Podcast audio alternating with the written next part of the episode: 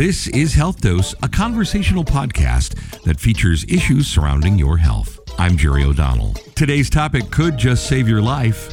What to do if you suspect you're having a stroke. Brian McFelda is a neurologist and the stroke program director at Mid Michigan Health. We asked Dr. McFelda what are some of the warning signs of a stroke? So there's many warning signs for stroke. Some of the more common warning signs can be simplified into a mnemonic of FAST, which stands for face, arm, speech, and time. So with face, you look at a person's face and you see is one side of the face drooling or look different than the other side. Ask them to smile. Does the smile not look symmetric? With arm, you have them extend their arms or reach out.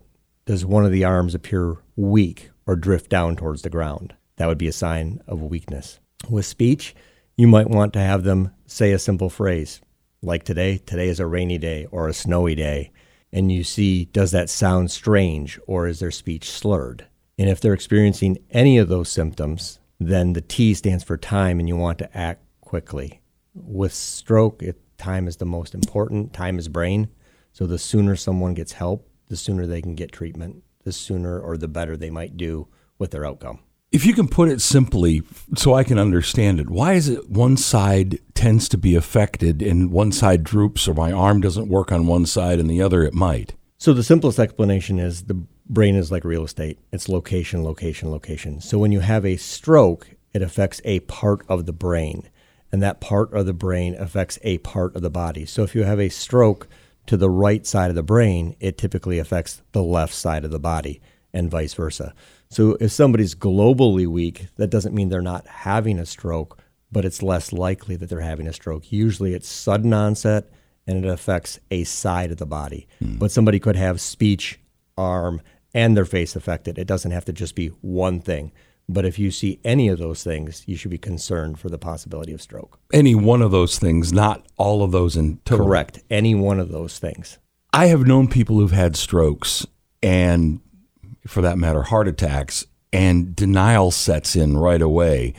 How do I know if I'm experiencing those symptoms and I need to come to grips with the fact that I'm actually having a problem? Yeah, that's that's difficult. Uh, there's a lot of misconceptions about stroke to begin with. Stroke can happen to anyone at any age, and there's been examples of that in any number of people. If you have any of the symptoms, you should suspect a stroke and you're right, denial does pop into a person's mind. If you're noticing you're not speaking well, if you're noticing that part of your speech is off, you look different in the mirror, you can't use an arm, you should seek help or call 911. The symptoms usually come on suddenly, so it's that sudden change that you're looking for. Mm-hmm.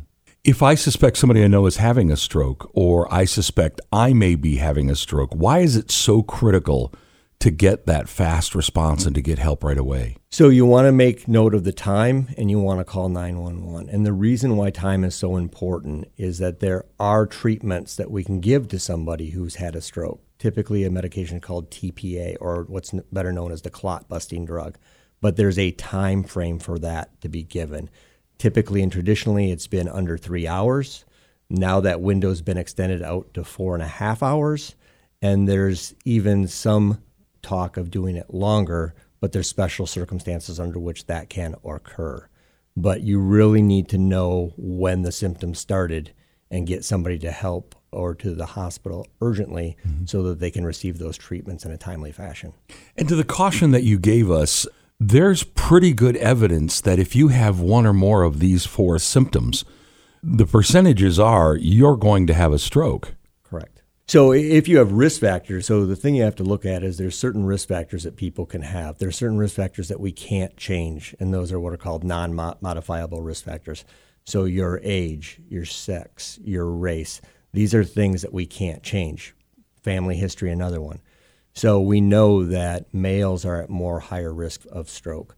We know that elderly are at more higher risk of stroke.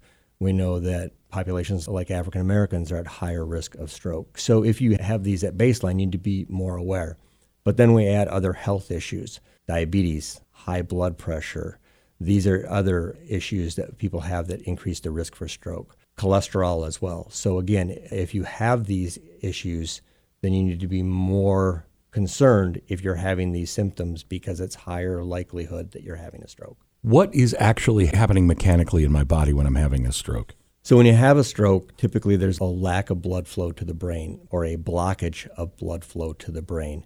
And that can happen by a clot that forms, it can happen because the vessel ruptures. In either case, the blood flow is disrupted to the brain. When the blood flow is disrupted to the brain, oxygen no longer flows to the brain and the brain cells begin to die. How does this fast response approach to treating stroke or to reacting to stroke minimize and mitigate that kind of damage from lack of oxygen? So, the sooner that you can receive help or treatment, those symptoms may be reversed or can help minimize the damage the longer a stroke goes on, it's like a tree. If you have a clot at a lower part of the neck, it's going to affect everything beyond that. So the entire brain's at risk.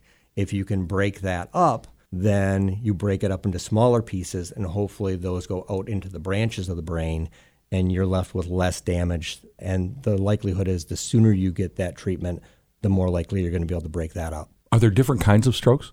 Sure, there's different types of stroke. The most common type of stroke is what's known as ischemic stroke, and that's classically a lack, lack of blood flow to the brain, and that's about 80% of the time. The other 20% of the time, in terms of strokes, is what's called a hemorrhagic stroke, and that's actually where there's blood in the brain or a vessel is actually ruptured within the brain to cause that stroke. There's also something that's called a mini stroke or a TIA, and the concerning part about that is that's a reversible stroke where you have stroke like symptoms that get better. But the concerning part of that is that's typically a warning sign that somebody's at higher risk of having a stroke and may likely have a stroke within the next year if those symptoms or if those risk factors aren't addressed or modified. You said there were some things that we couldn't control, like our gender, like our age, like our genetics, like our race. Are there some things that I can do to reduce my risk of stroke? Yeah, absolutely. One of the biggest things that I didn't mention earlier is smoking. Quit smoking. It's a vascular risk factor and it increases your risk of stroke. Mm. Heavy alcohol use can also be related to strokes, so that's something to be considered as well. The big things, though, are high blood pressure, diabetes, and cholesterol. And so those are things that we really need to work on with folks and their primary care providers to get those in check and well controlled and help lower the risk of stroke. You mentioned that anybody can have a stroke at any age. Is there a misconception that younger people are not at risk of stroke? Yeah, absolutely. There's a misconception about it. You typically do see this in, in, an older population, but it can happen for any number of reasons. Some people may be predispo- predisposed to clotting issues. They may have an underlying health issue where they are more likely to form clots. Sometimes when we are on long travel trips in the car for a long time and the mm. airplane for a long time, we're more predisposed to form clots. Those clots, if they break loose, could potentially go to the brain. And so these are things that affect people at any age. In my time in medicine, I've seen anyone from a newborn or virtual newborn up to folks in their 90s and 100s who've had strokes. So it goes the spectrum neurologist and director of the stroke program at Mid Michigan Health, Dr. Brian McFalda. To learn more about Mid Michigan Health stroke program, go to midmichigan.org/stroke. If you have other health concerns, you should talk to your primary care provider. If you need help finding a primary care provider, you can always go to midmichigan.org/doctors. I'm Jerry O'Donnell. Check back again soon. We'll bring you another edition of Health Dose.